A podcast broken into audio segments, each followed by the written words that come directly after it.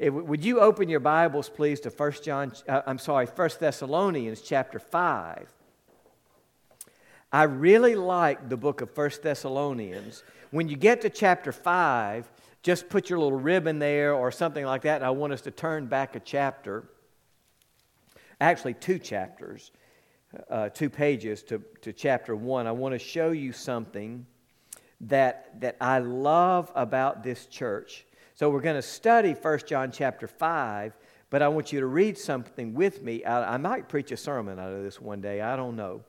But in 1 Thessalonians chapter 1, listen to what Paul said beginning in verse 13. Well, I will just start in verse 2. We always thank God for all of you, making mention of you constantly in our prayers. We recall in the presence of our God and Father your work produced by faith, your labor motivated by love, and your endurance inspired by hope in our Lord Jesus Christ. For we know, brothers and sisters, loved by God, that He has chosen you, because our gospel did not come to you in word only, but also in power, in the Holy Spirit, and with full assurance. You know how we lived among you for your benefit, and you yourselves became imitators of us and of the Lord, when, in spite of severe persecution, you welcomed the message with joy from the Holy Spirit. Listen to the, starting in verse 7. This is key. As a result, you became an example to all the believers in Macedonia and Achaia. For the word of the Lord rang out from you not only in Macedonia and Achaia, but in every place that your faith in God has gone out. Therefore, we don't need to say anything. For they themselves report what kind of reception we had from you, how you turned to God from idols to serve the living and true God, and to wait for his Son from heaven, whom he raised from the dead, Jesus, who rescues us from the coming wrath. Go back into verse 7. As a result, you became an example to all the believers in Macedonia and Achaia.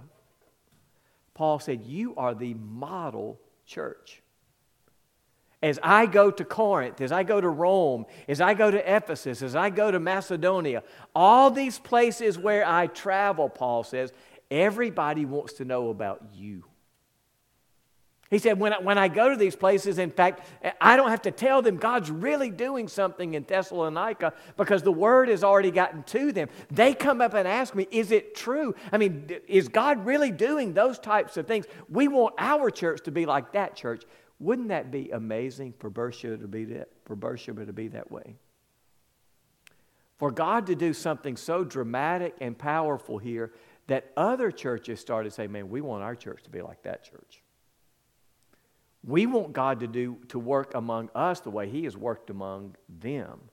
It is a strong statement that Paul said, Everywhere I go, people ask me, is it true what I hear about the Thessalonian church?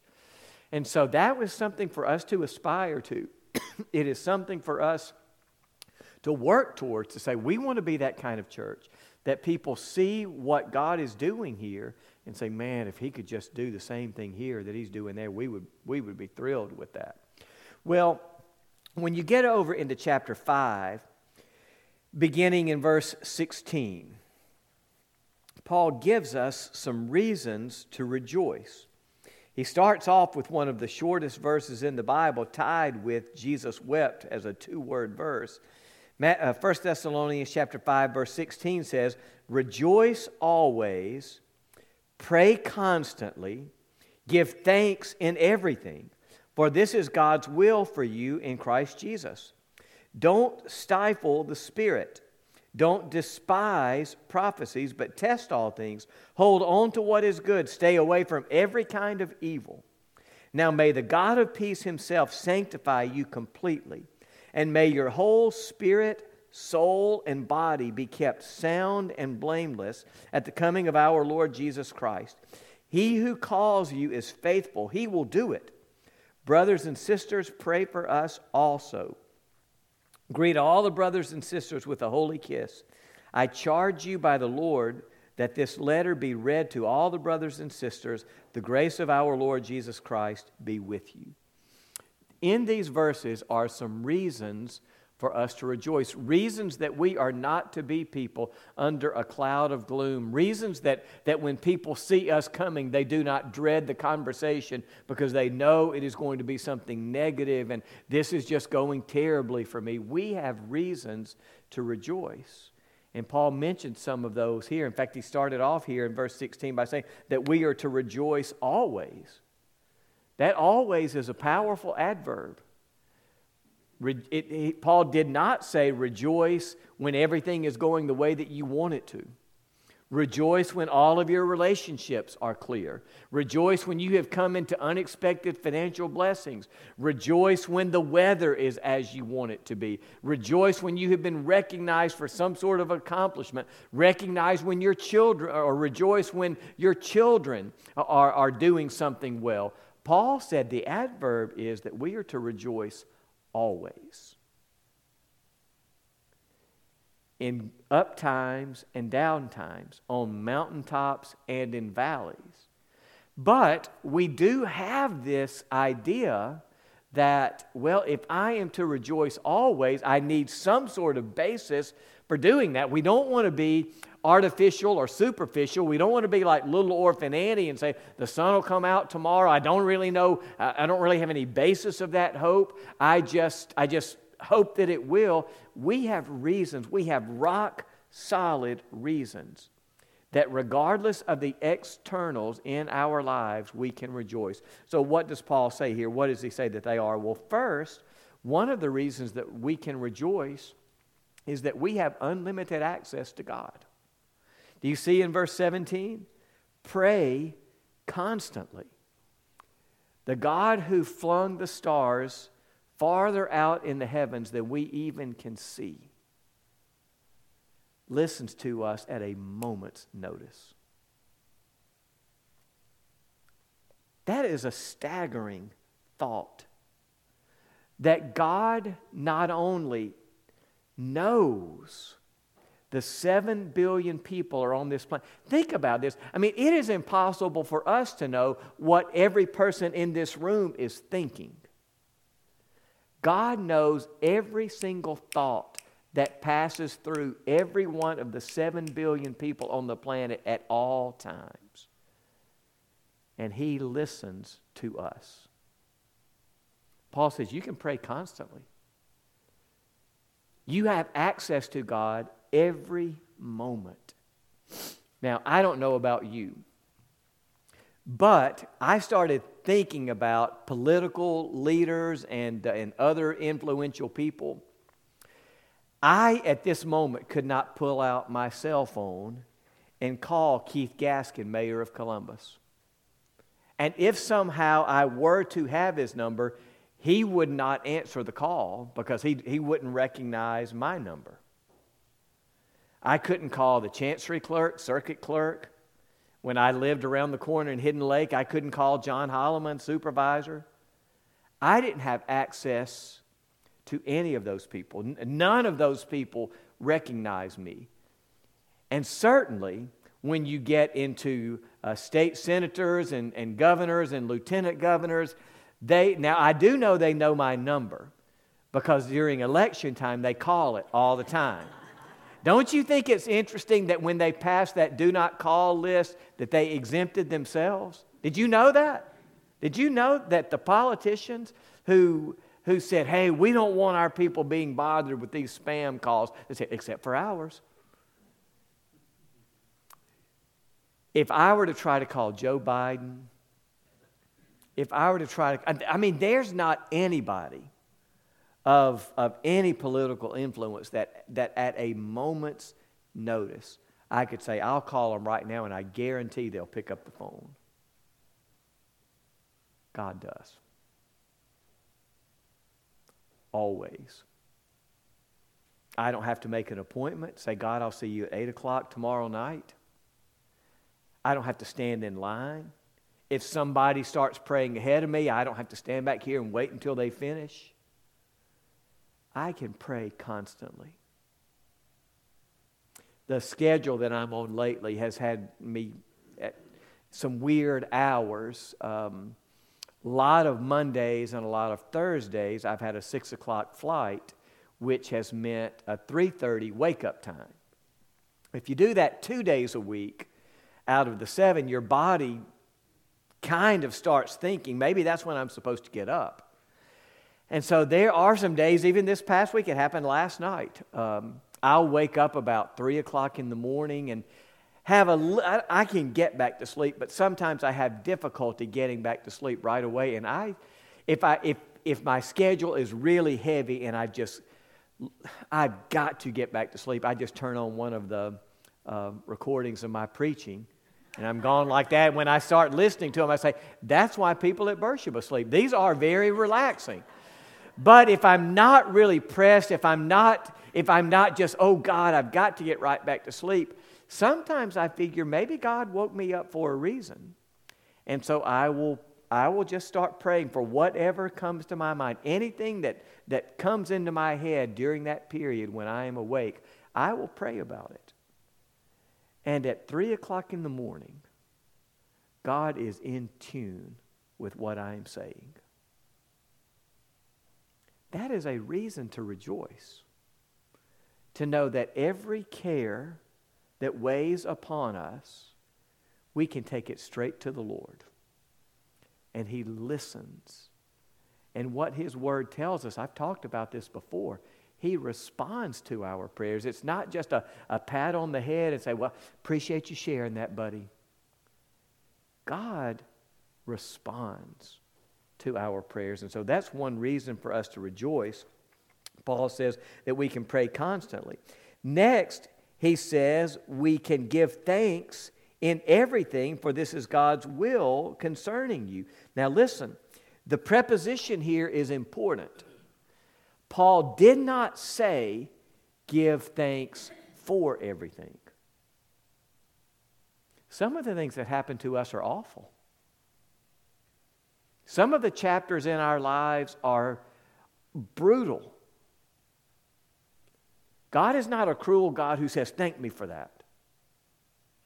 What he says is, Give thanks in everything, not for everything. And the reason we can give thanks in everything is because we know God is working. We can have confidence that even in the messiest, worst, m- blackest, darkest periods in our lives that God says, I'm not through. You may not see it right now, but I am doing something. And God's promise to us is that regardless of what we face, He says He will bring good out of it. Always. Maybe not on our timetable or schedule, maybe not in the way that we wanted Him to, but He will. We can rejoice because God is at work in our lives. And even when we think, oh, God, what can you do out of this? He says, don't give up on me. Don't give up on me. I can bring something out of this. And that's another reason for us to rejoice because we can give thanks in everything, not for. There are still things in my life. You have them too. There are things that I would never, that I am not thankful for. But I am thankful in those things. I've seen God at work. You've seen God at work. There are things that if somehow you could go back and undo them, you might want to. It's hard to be thankful for those, but we can be thankful in those. And so that's another reason that we can rejoice. Another reason that we can rejoice is because God is working on us. He's, he is not just working around us, God is working on us. Look at what Paul said in 1 Thessalonians chapter 5, uh, I'm sorry, verses 23 and 24.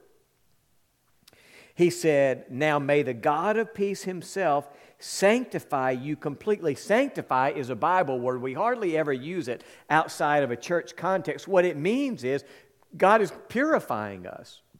the character flaws that we have, God is getting out the sandpaper and He is rubbing off, He is rubbing them off, He is smoothing us out so that He can varnish us. The impurities that we might have, God is removing those. Now may the God of peace himself sanctify you completely, and may your whole spirit, soul, and body be kept sound and blameless. I am not nearly the person that I want to be. But I'm not nearly the person that I used to be. I am closer to Jesus Christ today than I used to be. There are a lot of areas where I still say, man, I've got a long way to go. But if you were to, if you were to ask me, I could chart some areas where I've seen significant growth, substantial growth. I'll give you, I'll give you one example. I grew up, and I don't know why this did not come from my parents. I don't think because I, I never viewed my parents this way. A lot of theologians say that your concept of God comes from your parents initially. If they were real strict and nothing else, nothing that you did ever seemed to please them, then that's how you think God is. And if God, if your parents are absent and distant and just don't really, then that's kind of how you think God is. And, and my parents worked this way. My parents were encouraging, but the way that I grew up, and even into college years, even into seminary, if I read 10 chapters in the Bible a day, I should have read 20. And if I prayed for 30 minutes, should have prayed for an hour. I just constantly had this, this uh, theology that said I had to work to, to measure up to what God wanted. God has done significant work helping me see that that's not the type of God that He is. God's working on you too. If we allow him to, if we say, God, now if we resist him, if we push back, that's a different story. But if we say, God, I just want you to make me who you want me to be, he says, that's exactly what I'll do. I will sanctify you. I will purify you. And not just parts of you. Paul said, sanctify you completely, and may your whole spirit, soul, and body be kept sound and blameless. God will work on every area where we allow Him to work in our lives. If you've got a bad temper, God will work on that if you allow Him to. If you're very materialistic, God will work on that if you will allow Him to. If you are lazy, God will work on that if you will allow Him to. Our whole spirit, soul, and body, He will work on. And that is a reason to rejoice, knowing that tomorrow I won't be the same person I was today if I let God work on me. The same's true for you. The fourth area that I want you to see is in the last part of what, what I just read. Another reason that we have to rejoice is that Jesus is coming back to get us. Do you see that in the end of verse uh, 23? Your whole spirit, soul, and body be kept sound and blameless at the coming of our Lord Jesus Christ. My quiet time this morning was from Psalm 48 which talks about God as a king who will not be defeated. I saw blasted all across social media today posts from parents about the Grammy Awards from last night. I didn't watch them, uh, but from what I understand, there were some godless performances and displays, and they were celebrated. They, they were affirmed, oh, this is wonderful. And sometimes we might start to think evil is advancing and wickedness is winning. God is winning. He works in ways that we don't see. He works on a timetable that we don't understand. But history on this planet is marching to a conclusion. The way things are now will not be the way that they are forever. At, a, at the appointed time, we don't know when that is. What Galatians chapter 4, verse 4 says is at the appointed time, God sent Jesus to be born on earth. God did not just shrug his shoulders and say, you know what, I think today's the day. At the exact perfect time in history for God's design, Jesus was born when the fullness of time came. And I do not know when God is going to say, that's enough. But one day, the curtain of human history is going to close. And that will be it. And those of us who know Jesus Christ as our Savior will go home forever. That is a reason to rejoice. We are bound for the promised land. We are headed to a home where there will be no more sadness, no more grief, no more pain, no more sorrows, no more loss, no more sin, no more anything that plagues us on this earth. Paul wrote about that a lot. One of the reasons that I think we do not look to heaven the way that Paul did is because our lives here are easier than Paul's. We pretty much live comfortably. There's not a person in this room who, has ever spent a night in prison because you were preaching the good news of Jesus. There's not anybody here who grabbed onto a, a plank and was out in the Mediterranean Sea all night waiting for somebody to rescue you because you were headed as a missionary somewhere. Nobody here has been beaten. Nobody here's nope. We just haven't suffered persecution. We kind of, we kind of even talk about life is good. Life is good. There are even those t-shirts, life is good. For Paul, he just kept thinking, I've got to get there. That's when life will be good. We're upper middle class people who enjoy comforts and luxuries, and sometimes we can forget we were not made for this world. This is not our home. We don't need to be spending our money, time, and energy making ourselves as comfortable as we can be here, as much pleasure and enjoyment as we can get here. We need to be thinking about the fact, man, if I live here to be, if I live to be 100, that is a speck compared to eternity.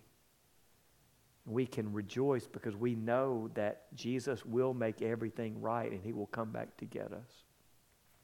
The last reason that Paul mentioned in these verses that we have to rejoice is because we're part of a family. Look in verse 26, Paul said, Greet all the brothers and sisters with a holy kiss. And then there in verse 27, I charge you by the Lord that this letter be read to all the brothers and sisters. When God saved us, He did not pat us on the back and say, I hope you can make it by yourself. You're going to have a long road to travel and it's going to be awfully lonely. We don't even have, in Christ, we don't even have acquaintances. We don't even have friends. What we have are brothers and sisters.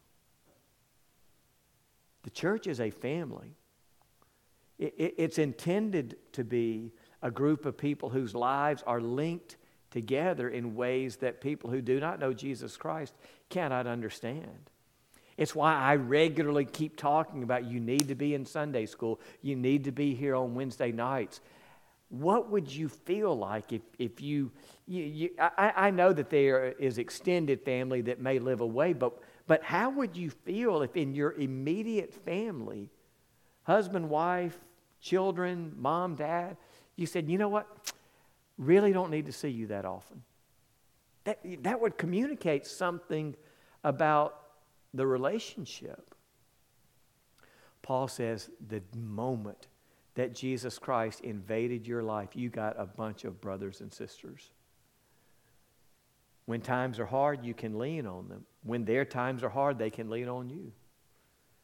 When there are difficulties and challenges and you need support, when there are things that you want to share just because of the, the, the you are about to explode with joy, you got to tell somebody. He said, that's what they're for. It's one of God's greatest gifts to put us in a church where we can link our arms together and say, we belong to Him, we belong to each other because we belong to Him. And every one of those is a reason for us to rejoice today and tomorrow and Friday and Saturday and every day that we are alive. And I hope that you will do that. I will close us in a word of prayer, and then right on time, we will be dismissed. Father, thank you for our chance to be together tonight. Lord, help us to be rejoicing people not critical people, not negative people, not cloud of gloom people. I'm not talking about denying the reality of what we face, but God, help us to keep in perspective these reasons that we can rejoice. They are rock solid, and we want to live in them. In Jesus' name we pray. Amen.